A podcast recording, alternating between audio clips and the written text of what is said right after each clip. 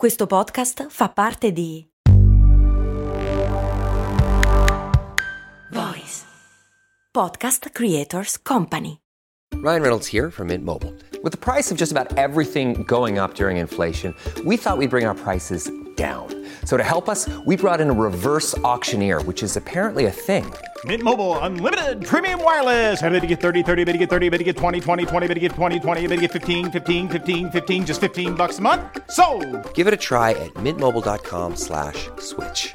$45 upfront for three months plus taxes and fees. Promo rate for new customers for limited time. Unlimited more than 40 gigabytes per month. Slows. Full terms at mintmobile.com. Neanche questa facilissima come domanda. La patron Gemma mi chiede: una dieta vegana o vegetariana è davvero più sostenibile da un punto di vista ambientale?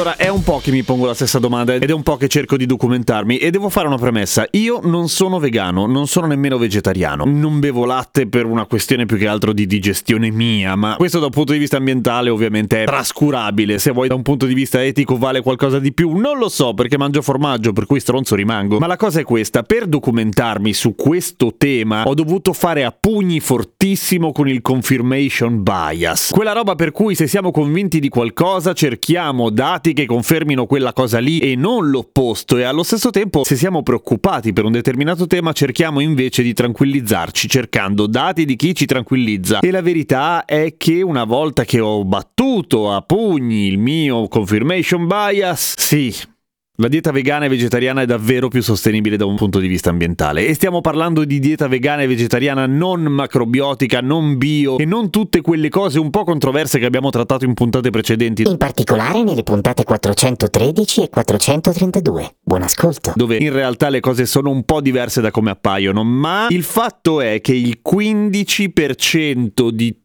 tutto l'inquinamento planetario in questo momento è prodotto dagli allevamenti di animali, vale a dire più di tutto il trasporto planetario, più di tutti gli aerei, di tutte le macchine, di tutte le navi, di tutti i treni, di tutto, di più di tutto.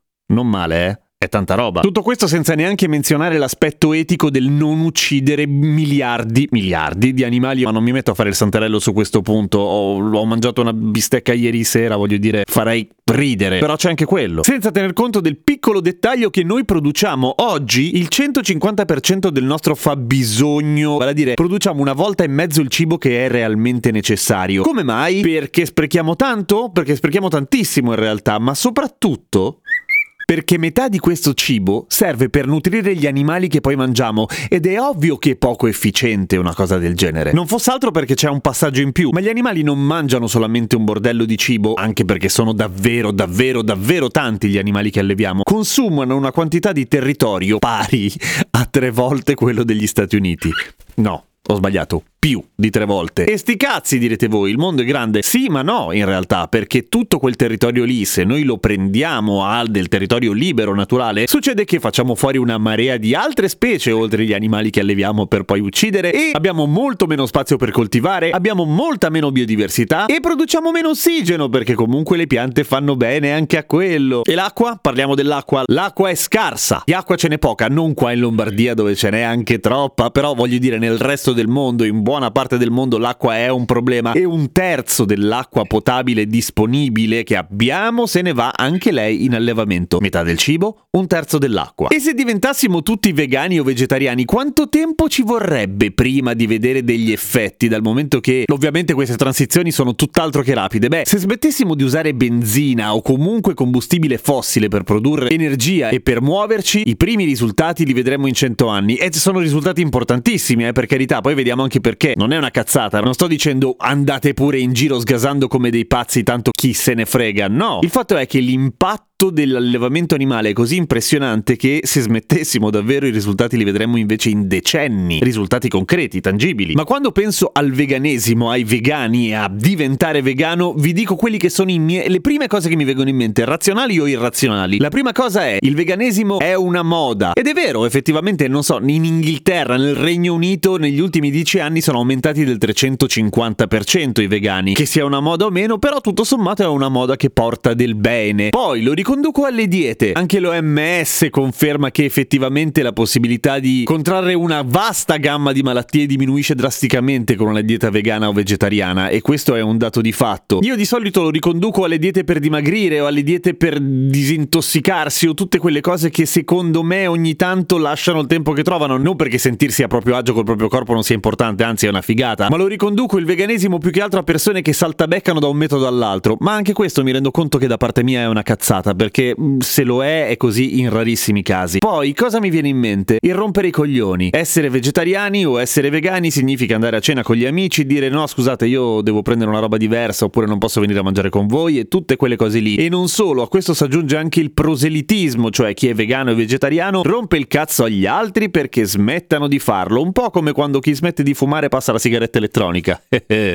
tipo me. No, ho cercato di limitarmi in questo senso, ma questo è un altro discorso. Ma anche qui non è vero. In realtà questo dipende dal tipo di persona che sei e sì, ho amici vegetariani che no, non rompono i coglioni, anzi, cucinano la carne da Dio e grigliano benissimo per gli amici, bella Luca, però non rompono le scatole agli altri. Poi, altra roba che mi viene in mente, quando c'è stata l'esplosione della quinoa, ed è ormai di qualche anno fa, si parla di 15-20 anni fa forse, che è diventato di modissima la quinoa, diventando da un giorno all'altro la panacea di ogni male etico, ambientale, economico e di salute. Era fantastico, è successo che i territori andini in cui la quinoa viene coltivata sono stati sfruttati al massimo, sono stati resi sterili. Ovviamente, perché se a un certo punto l'Occidente si accorge che la quinoa è buona, chi produceva quinoa e gliela pagavano due pere e una mela, adesso invece gliela pagano molto di più e ne vogliono molto di più, quelli producono un bordello di quinoa, devono campare. E anche questo è un dato vero. E quindi direte voi, no, tutto questo per dire che la transizione a una dieta vegana o vegetariana da parte di tutto il mondo non è una roba facile, non è una roba che si può fare da un giorno all'altro, anche se tutti cambiassimo idea. Non è di per sé un toccasana, non è un toccasana da un punto di vista etico, non è la panacea di ogni male, ogni differenza sociale all'interno della società umana, per dire. È eticamente una bomba dal punto di vista animale, questo sì. Ma se devo pensare all'argomento per me più convincente per considerare la dieta vegana o vegetariana come un'alternativa possibile, anzi necessaria, è un ricordo che avevo da bambino. A un certo punto ero ossessionato dal pensiero che il mondo sarebbe finito quando il sole sarebbe esploso, è una cosa che ti raccontano un po' a grandi linee sui libri di scienza facile facile per bimbi o cose di questo tipo. E quando ho scoperto che in realtà sarebbe successo fra tanto ma tanto ma tanto tempo ho tirato un sospiro di sollievo. Ma ai tempi non si parlava del pericolo del fatto che noi stiamo finendo il pianeta. E quando si parla di sostenibilità o magari li avrete sentiti i ragazzi che manifestano per strada con la speranza di dare una svegliata ai responsabili di una vita non sostenibile dal punto di vista delle risorse del pianeta. Ecco quello è il problema. E quel problema lì che prima era praticamente nascosto o non si conosceva o comunque era poco sexy da raccontare sulle notizie adesso è emerso ed è vero. E chi se ne frega del Sole che diventerà una supernova? Il mondo lo stiamo finendo molto prima per davvero. Non è proselitismo, è un dato di fatto, è così. Se io, Gem, divento vegetariano oggi, fermo la fine del mondo. No. Se tutti lo facessimo, probabilmente sì, se la cosa viene gestita bene. Quindi non con uno sfruttamento assatanato da parte delle industrie che a quel punto si convertono e producono cibo vegetale da mangiare, facendo magari strage delle popolazioni meno agiate. Ma oggettivamente le cose cambierebbero. Ma alla fine di tutto questo, ma Gem, ma che cazzo vuoi che hai detto che non sei né vegetariano né vegano? Giusto, è vero. Non ho mai avuto il coraggio di fare il salto. Perché? Perché mi fa paura rinunciare alle grigliate anche se ne faccio una o due all'anno, a dir la verità. Perché da un punto di vista organizzativo in famiglia diventa un problema perché si allungano i tempi di preparazione del cibo, perché quando vai a fare la spesa non hai parlato con l'altro, alla fine prendi sempre la bistecca perché la roba è più facile da fare. Per tutta una serie di ragioni che effettivamente sono assolutamente scavalcabili. Basta pensarci un attimo.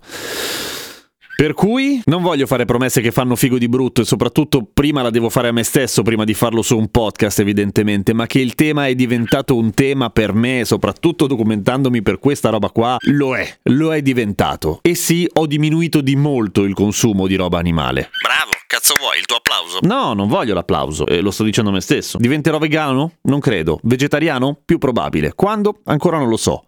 Però ci voglio lavorare, questo sì. A domani con cose molto umane. Seguitemi su Instagram! Radio Kesten.